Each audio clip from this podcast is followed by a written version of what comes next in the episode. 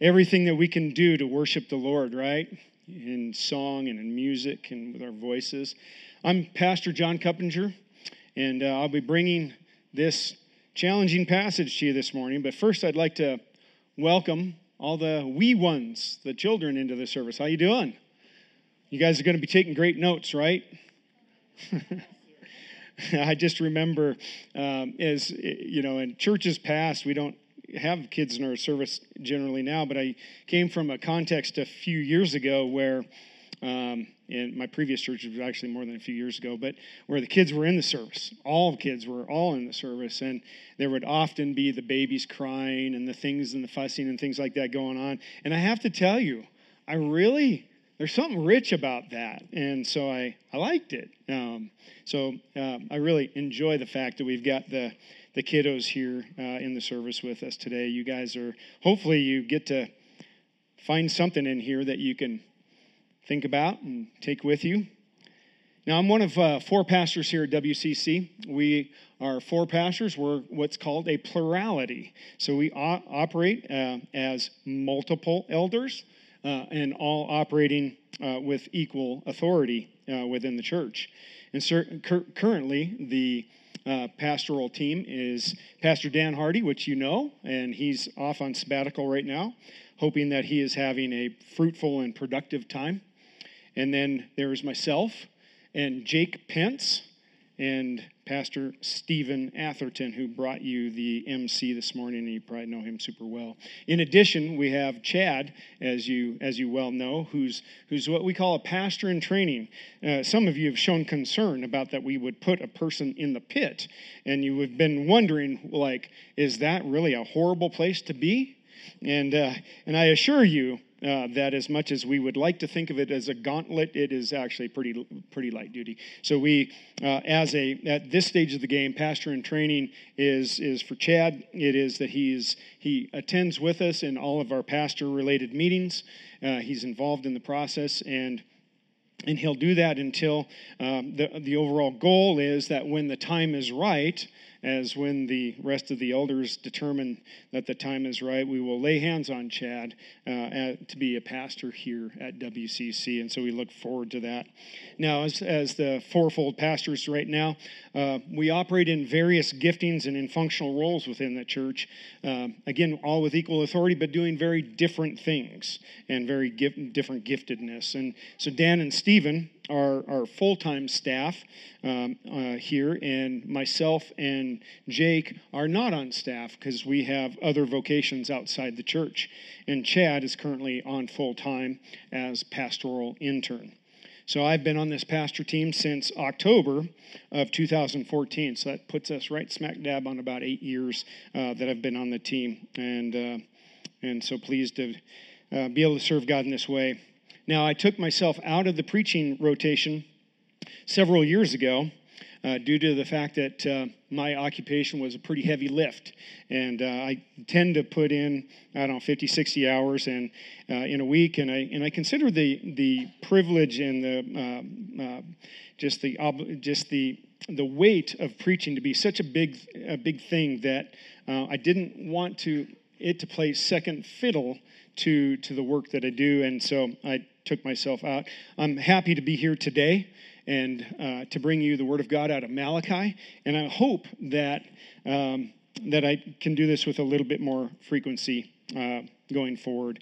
I just want to assure you all that you are a loved body.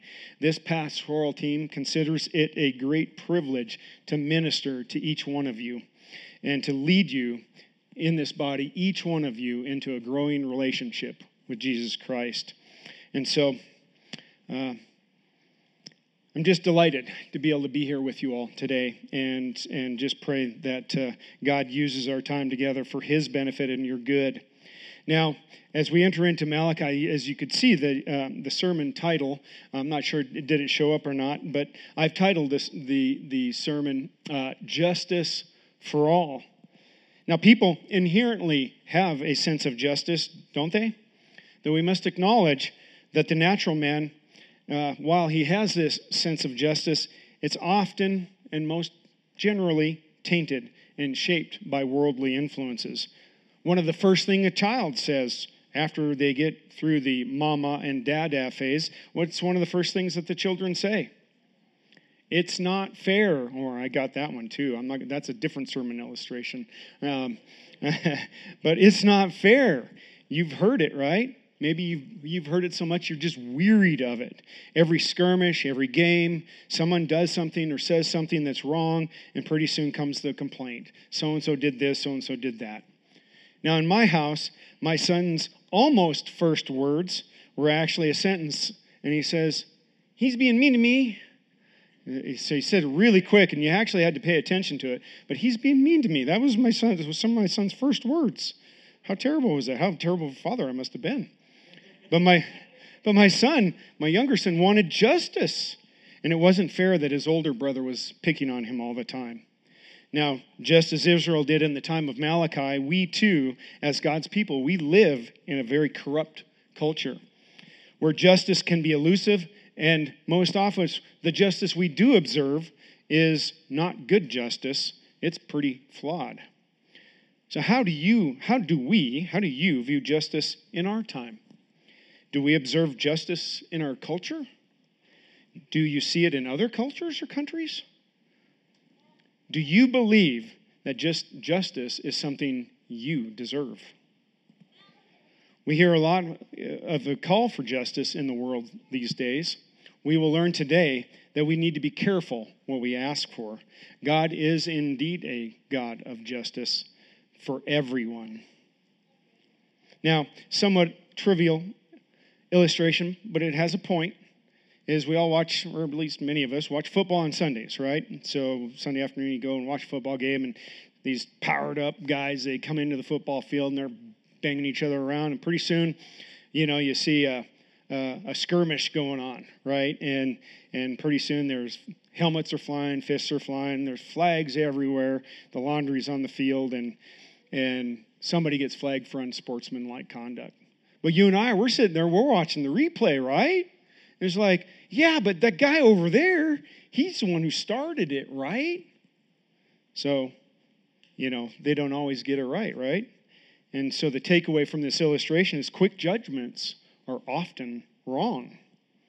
Now, examples abound where justice is not served in our society. What do we say? Is God just? Does he not care? Where is he? Why does he not make things right? What do you say? Why does he delay? Why do we view the how do you view the fact that evil prospers in our world? Now I have a story for you today about two sons and a father. One day, a father was working in, in his garage, and while his two sons were playing nearby, within sight, in the yard. And after a while, a kerfuffle ensues. And quickly the younger son barges into the garage, interrupting his father to spout that his older brother had just clobbered him over the back with his BB gun.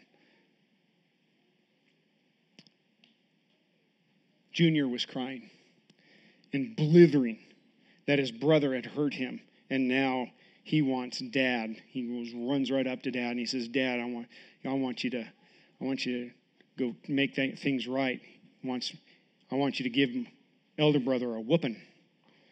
And dad turns to turns his head to his son and looks in his son's eyes first to just observe that he's not injured. He's just insulted and angry. And he turns back to his workbench to continue what he's doing and quietly says to his son, Just go back to playing and have fun. Enjoy the weather and the day and all the good in it. Wee son was not happy and stormed off. Not having hit, gotten his way, clearly justice was not served on this day. So we'll come back to this story in a little bit. I'm going to give you the breakdown for, for this these set of passage our passage today. Um, it's there's a lot going on in this passage as, as you probably as you listen to that you're going wow there's where do we start with this so um, but before I get into that I just want to I want to say that some, from some of the previous sermons by Stephen and Chad and Josh earlier, what you one of the some of the things that you learned was Israel was in a state of despondence, and they were way off track in their view of the Lord. To them, God did not love them. God was not worthy of their honor. Their worship was casual and faithless, and obedience was not to be found. And in today's passage, the Lord takes on more insult as the people accuse him of being unjust, and they even wonder where he is. The sermon title is again, Justice for All.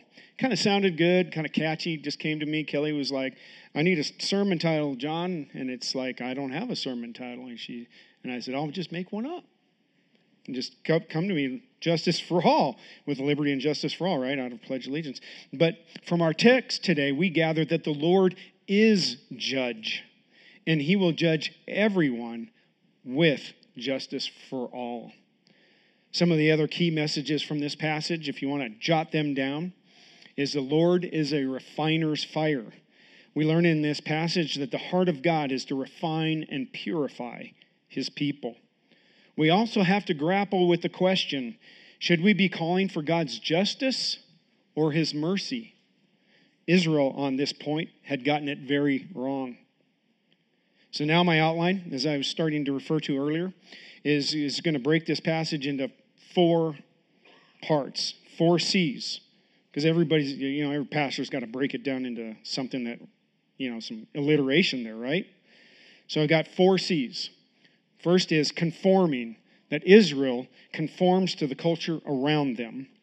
God's correction, that is, the Lord corrects Israel. The courtroom, the Lord will judge his people, Israel. And coming, the Lord is coming again. Let's pray. Lord God, in heaven above, I thank you for your goodness, for your kindness. I pray, God, thanking you for a continual supply of truth from your word. And I pray, God, that all of the truth from the word that we get to hear today and at other days and in our everyday life, God, that you would attend it by your spirit and make it alive unto us. God, that we could be more like you and we could learn more of you, be more faithful to you. And God, that you be honored. So, God, I pray that you be honored today. God, be with us. And I pray, God, that you would strengthen your saints and quicken and convict the hearts of those who have not yet professed their faith in you. So, God, join with us in this time, I pray, and enliven us unto yourself. In your precious name, amen. Now, Old Testament Israel was a particularly stubborn and rebellious people. A 30,000 foot view of the Old Testament shows that Israel, God's chosen people, ebbed and flowed in their relationship with the Lord and diverged into worshiping and serving false gods, the gods of the nations around them. The worship of Baal and Asherah and others was prominent. They mixed the worship of the Lord with the worship of false gods, even sacrificing their own children on occasion. Much of the Old Testament is a cycle of the Lord judging his people for disobedience and false worship, and Israel, on occasion, repenting. The Lord would restore and bless Israel, and then this cycle continued many times. Now, Deuteronomy 32 16 through 20 says this They made him jealous with their foreign gods and angered him with their detestable idols. They sacrificed to false gods, which are not God, gods they had not known gods that recently appeared, gods your ancestors did not fear. You deserted the rock you, who fathered you, who, who, who you forgot the God who gave you birth. The Lord saw this and rejected them because he was angered by his sons and daughters. I will hide my face from them, he said, and see what their end will be. For they are a perverse generation, children who are unfaithful. But at the time of Malachi, the nation of Israel was not actively worshiping idols. They were coming off of being in exile for 70 years in Babylon, being back in Judah slash Jerusalem for about 85 years at the time of Malachi being written. They lived in Jerusalem and Judah and were governed by foreign leaders. The temple was rebuilt, but as you've heard from previous messages, it was not the glorious temple they, that, that they used to have. Their worship had become dull and listless, half hearted, and corrupt. As you have heard, they, they offered unacceptable offerings. They offered up the sick, the lame, or otherwise imperfect sacrifices. They dishonored the Lord. They dealt treacherously with each other, divorcing their native wives and marrying foreign women. They were conforming to the culture around them. They accused the Lord of promoting evil and injustice and wondered where he was. Why is he silent? To them, God was not near. They had lost their hope and their reverence for the Lord. To them, worship had just become routine. Today in this passage, Malachi 2 17 through 3 5, Israel has put themselves in a position to judge the Lord, saying, The Lord delights in injustice, that he delights in evil. Where is the Lord of justice? These are the blasphemous taunts of a people immersed in their own sin. And the Lord is wearied of them. He has had about enough. The Lord is greatly displeased with his people, and he will not endure this forever. He is on the threshold of telling them something new, and he has a message for them. Now let's dive into the passage and get into the outline that we showed earlier. And we're going to start with Israel conforming out of Malachi 2:17. says, "You have wearied the Lord with your words, but you say, how have we wearied him? By saying, everyone who does evil is good in the sight of the Lord, he delights and he delights in them, or by asking, where is the God of justice? Are they right to accuse the Lord of injustice? Thank you. That was good. Israel put themselves in a position of witness and judge against the Lord. A little bit out of whack, wouldn't you agree? Not only did they usurp the Lord's position, they blasphemed his character. Deuteronomy 32, 4 through 6 says, He is the rock. His works are perfect, and all of his ways are just. A faithful God who does no wrong. Upright and just is he. They are corrupt and not his children. To their shame, they are a warped and crooked generation. Is this the way you repay the Lord, you foolish and unwise people? Is he not your father, your creator, who made you and formed you? It was a mockery that the very people of God, created by God, would put themselves in a position above him to judge him. But they knew the scriptures very well. They, they, of all people, knew from childhood that their God isn't just God. And they accused him of not being present. Where is he? Why does he delay justice? Was his delay a sign that he was absent and lost interest? 2 Peter 3 8 through 9 says this But do not forget this one thing, dear friends with the Lord, a day is like a thousand years, and a thousand years is like a day. The Lord is not slow in keeping his promise, as some understand slowness. Instead, he is patient with you, not wanting anyone to perish, but everyone to come to repentance. The Lord is not slow, he is purposeful. His delay is love. He delays in order to give opportunity for all of his people to turn to him. Also, Israel is acting just like the nations around them out of Malachi 3:5, the second part of it. it says, I will be swift against the sorcerers, against the adulterers, against those who swear falsely, against those who oppress the hired worker in his wages, the widow and the fatherless, against those who thrust aside the sojourner and do not fear me, says the Lord of hosts. Israel has conformed to the culture, surrounding culture, and was guilty of all of these things. They want justice, sure. As long as the judgment is on others, them out there. Little did they realize, but obviously they should have, that the Lord has his eye on them, and he always has. Did they really want justice to be served on themselves? I don't think that they were thinking that way when they accused the Lord. Do you find yourself doing this? Calling for the Lord's judgment on the wayward world? Jesus taught it like this out of Luke 18. He says, He also told this parable to some who trusted in themselves that they were righteous and treated, and treated others with contempt. Two men went up into the temple to pray. One was a Pharisee, and the other was a tax collector. The Pharisee, standing by himself, prayed thus God, I thank you that I am not like other men, extortioners, unjust, adulterers, or even like this tax collector. I fast twice a week, I give tithes of all that I get.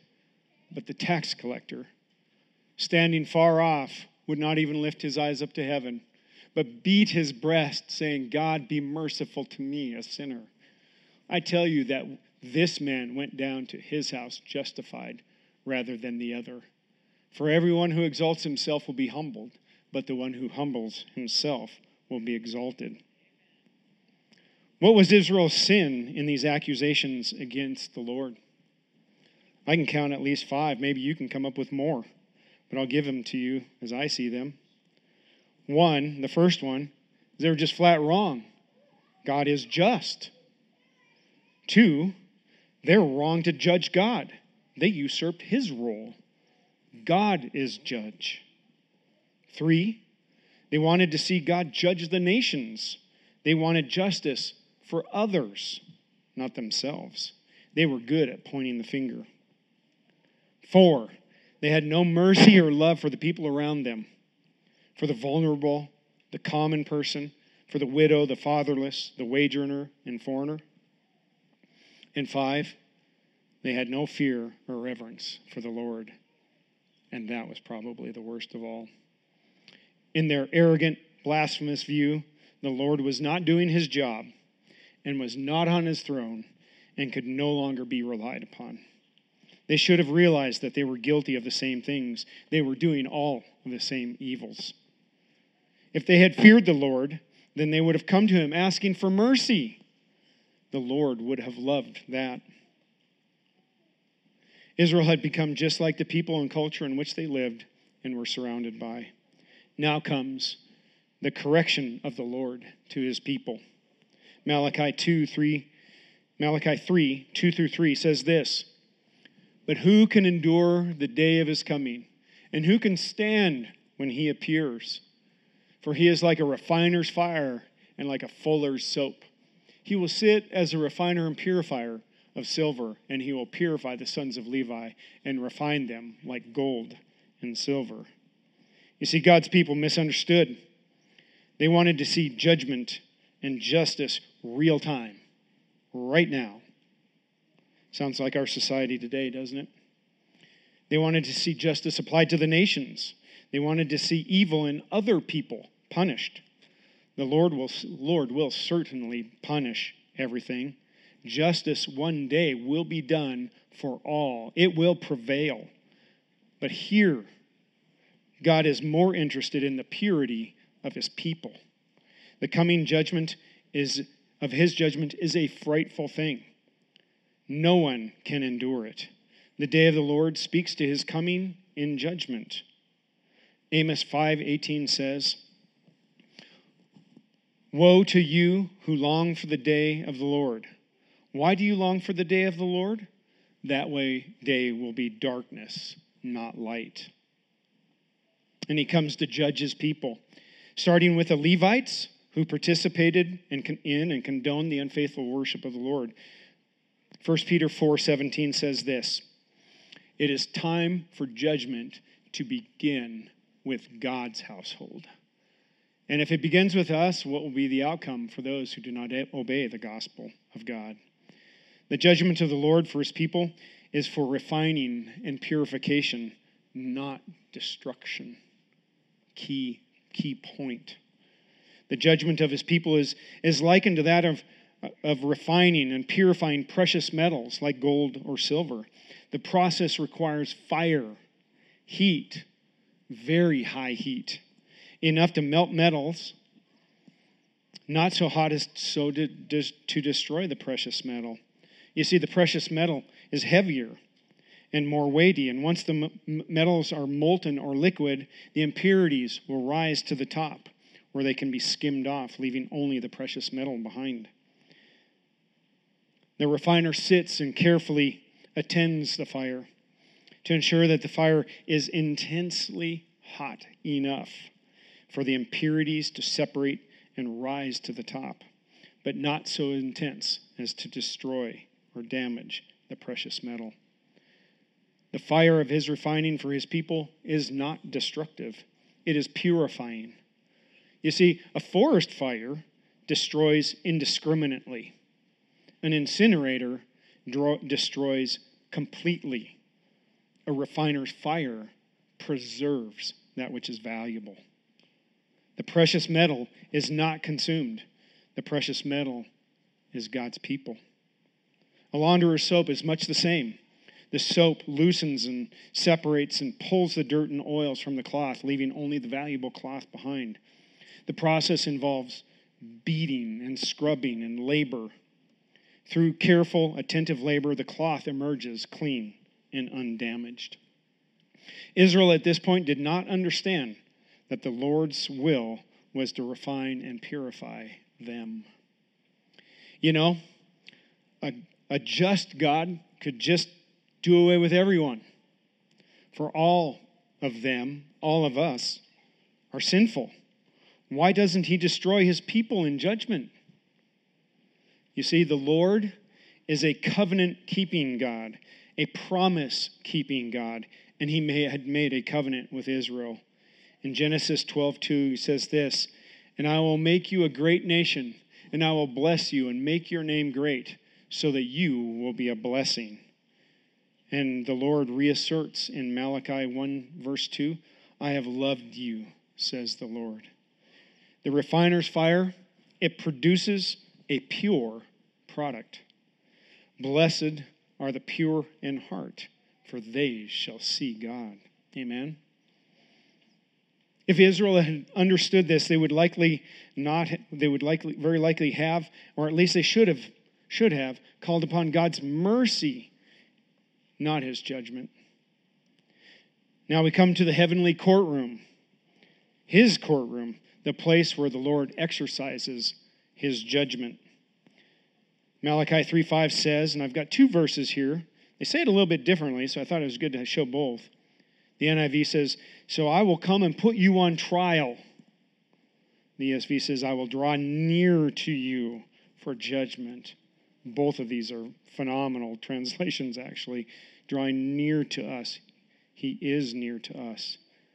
Up to this point, Israel had put themselves in this courtroom scene as the witness and judge against the Lord. Now, here in this passage, the Lord asserts himself as judge. And he's saying to Israel, Get out of my seat. You are the defendant, and I am the judge and the witness. Moving quickly from the courtroom to the stunning declaration that he is coming. Malachi 3 1 and verses 3 through 4 say, Behold, I send my messenger, and he will prepare the way before me. And the Lord whom you seek will suddenly come to his temple, and the messenger of the covenant in whom you delight, behold, he is coming, says the Lord. And they will bring offerings in righteousness to the Lord. Then the offering of Judah and Jerusalem will be pleasing to the Lord, as in the days of old, as in former years. This may very well have blown the Israelites' minds. Now, Israel was there, weak and unfaithful, but they were seeking the Lord. And in weakness, they were serving in weakness and unfaithfulness, but they still had a desire for the Lord. And the Lord says here, He is coming. After languishing in stale worship for over 80 years since their return from exile, the Lord declares He is coming to them. There is hope. There's more to the story and he will send his messenger to prepare the way for him to come. But wait, suddenly in Scripture usually means something bad or that there is a terror to come. Yes, there would be a terror to come for those who would refuse him. There are three messengers in the book of Malachi.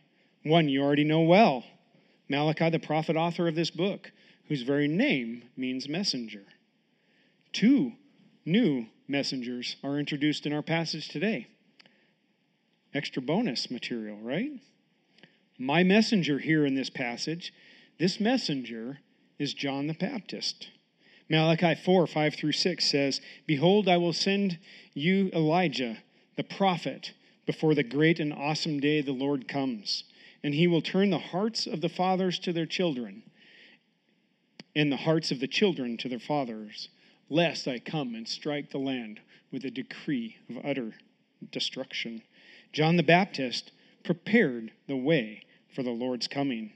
Now, the messenger of the covenant is the Lord Jesus Christ, and he would come as a mediator of a new covenant to replace the sacrifices and system of worship of the Old Testament, and he becomes the new temple. The Lord, the messenger of the covenant, will come and reestablish true worship with his people.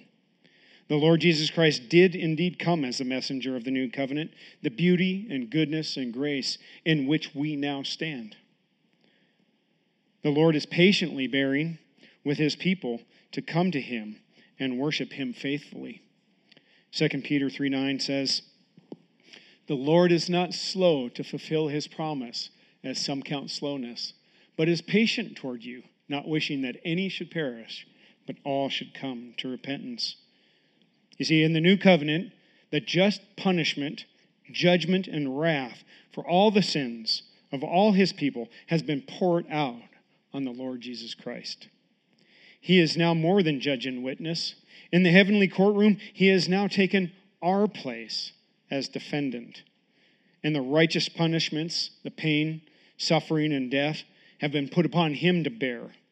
The, right, the requirement of judgment, judgment and punishment for, sin, for our sins has been satisfied through the cross. Would Israel receive him? Will you receive him? Will you repent and believe? Now let's get back to the story of the father and the two sons, where the younger son had demanded his father punish his brother. Later that day, when the father and younger son had a time of quiet with just them, the father says to his son, Son, now about your earlier plea. Do you still want me to discipline your brother? You have asked me, and I will certainly decide. Let me ask you, my son, do you want justice or mercy for you? Young son shrinks back, thinking to himself, he's busted. He blurts out, Dad, Dad, I'm so sorry. I started it. I shot him with the BB gun seven times, and that's why he clobbered me with it. Dad responds and says, I know, son. I saw the whole thing. You see, our Lord is not in a hurry to judge. His delay reflects his great love for his people, each one of us. His delay is love a loving father desiring his people to return to him. He will suffer long so that not a single one of his sons or his daughters will perish. And today we live in a time of God's continued patience. We are in a period of purpose, purposeful patience. Three P's. So, how does this apply to us today? I have a few charges for you, dear friends brothers and sisters of Windsor Community Church. Maybe more than just a few. I didn't even number them, so you'll have to keep track. Their number was so many, I could not even number them all. the first one is let us be a people, first and foremost, who are single mindedly and wholeheartedly devoted to the Lord. This is what the Lord wants from us. Matthew 22, 37 says, You shall love the Lord your God with all your heart and with all your soul and with all your mind. This is the great and first commandment. Another one Do you, do we desire judgment or mercy? How do we behave in this world? You see, it was a quality of unfaithfulness for Israel to desire judgment over mercy. One of the qualities of a, of a Christian is that he shows mercy and compassion towards others. James 2:13 says, "Because judgment without mercy will be shown to anyone who has not been merciful. Mercy triumphs over judgment." Let us be a people who desire mercy for everyone and not judgment.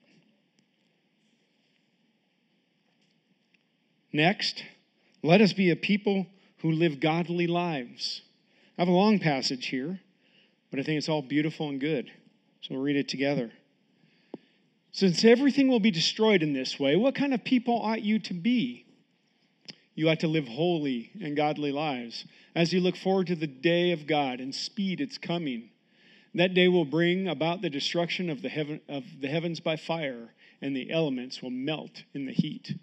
But in keeping with his promise, we are looking forward to a new heaven and a new earth where righteousness dwells. So then, dear friends, we are, we are looking forward to this.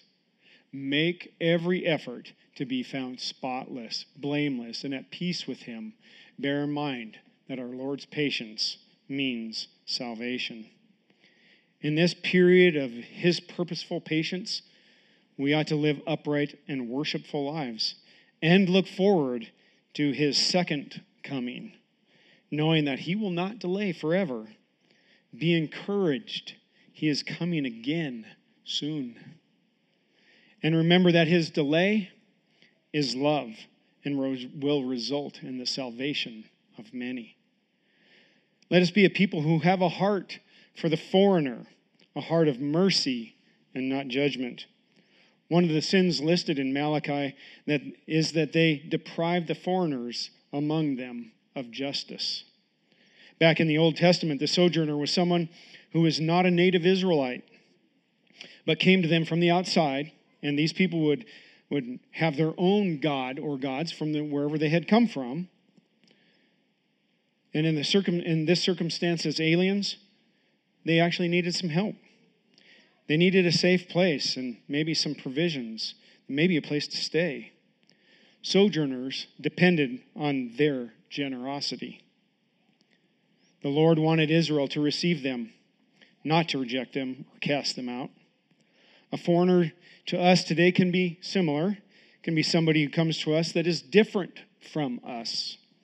Maybe from a different land, maybe from here. They may be rough, they may be needy, they may be poor. They may have issues. They may be godless. They might even be God hating.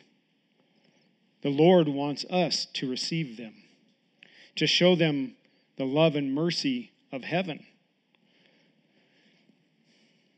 I had one such situation recently where I have a foreigner in my life.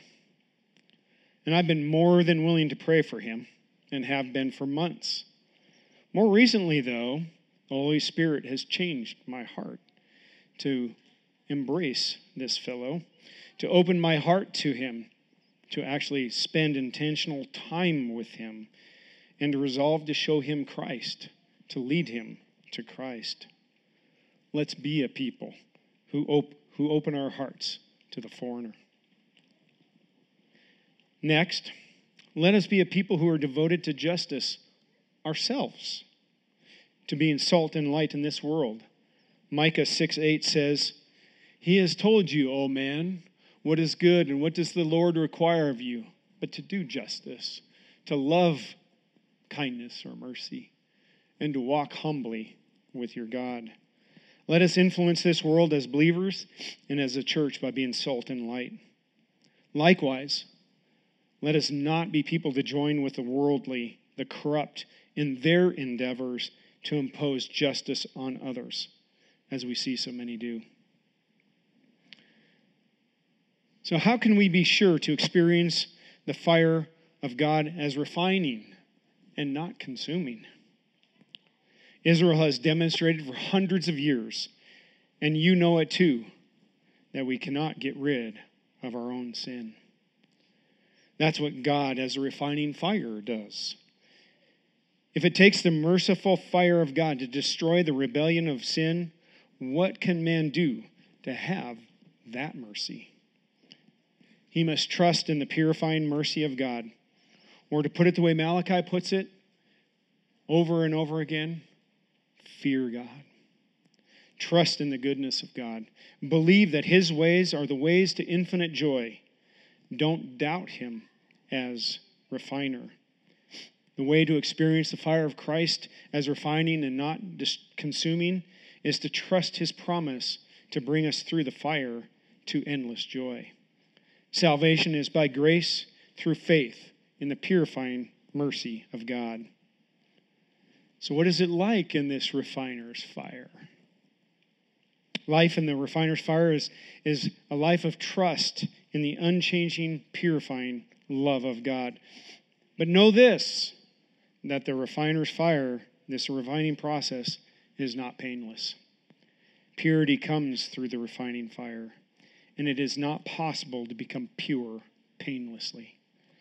We need to be a, a pain engaging people, not a pain avoiding people. Pain or trials have a purpose. There will be fire for you in, in trials, in, in what the Lord calls discipline. One passage in the New Testament, 1 Peter 1 6 through 7, says, In this you rejoice, though now for a little while, if necessary, you have been grieved by various trials, so that the testing, tested genuineness of your faith, more precious than gold that perishes though it is tested by fire, may be found to result in praise and glory and honor at the revelation of Jesus Christ. Trials are hard. We all experience them. None of us are spared the experience. People get sick, they get injured, our friends or loved ones die. We suffer losses money, possessions, job, status. We have accidents and cause injury and damage and loss and pain. Why do these things happen? Why did this happen to me? Remember his promises. He will never leave you nor forsake you, and he works out all things together for good. More than anything else, we need the unshakable trust that all the paths of the Lord are steadfast love and faithfulness. This faith is a gift from the Lord. Now, in closing,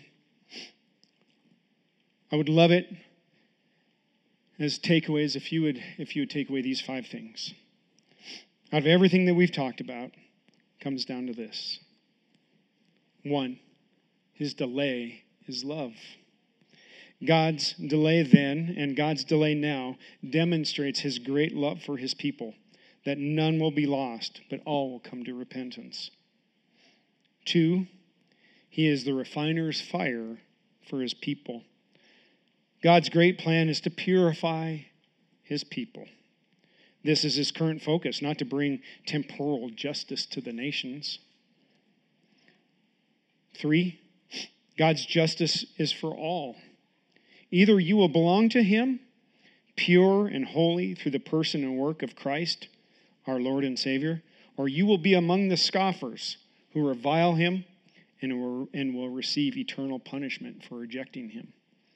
He is a refining fire, a purifying fire for those who fear him, and he is a judge of condemnation for those who do not fear him. Four, he wants you to live godly lives. He wants his people to reflect his character and represent him to this world, to be salt and light. Five, he wants you to open your heart to the lost the foreigner, the godless of our world. Now, if you're not one of God's people today, that is professing that Jesus is the Christ, the Son of the living God, repenting and turning from your sins and turning to Him for forgiveness, believing and living in living by faith in Jesus, then I urge you to seek the Lord, to draw near to Him, to believe in Him. Jeremiah 29 says this you will seek me and find me. When you search for me with all your heart, I will be found by you, declares the Lord. Hmm, let's pray. Lord God, your word is good. We are humbled that you have been so gracious as to fulfill even more the old covenant with this new covenant, this new covenant that says, I will be the sacrifice, I will pay the price, and you did. God, help us to realize the, the beauty and the gravity of you, our God, who humbled himself to, in pain and suffering and death, sp- and spilling your blood on our behalf. God, I pray that you would enliven our hearts today to, to look forward to this next coming, your second coming, and to, with all, with all diligence, to put you first, to make you the first in every way in our lives. God, to glorify you, to be patient for your return, and to do your work until you, until you come back again. So we pray these things in Jesus' name. Amen.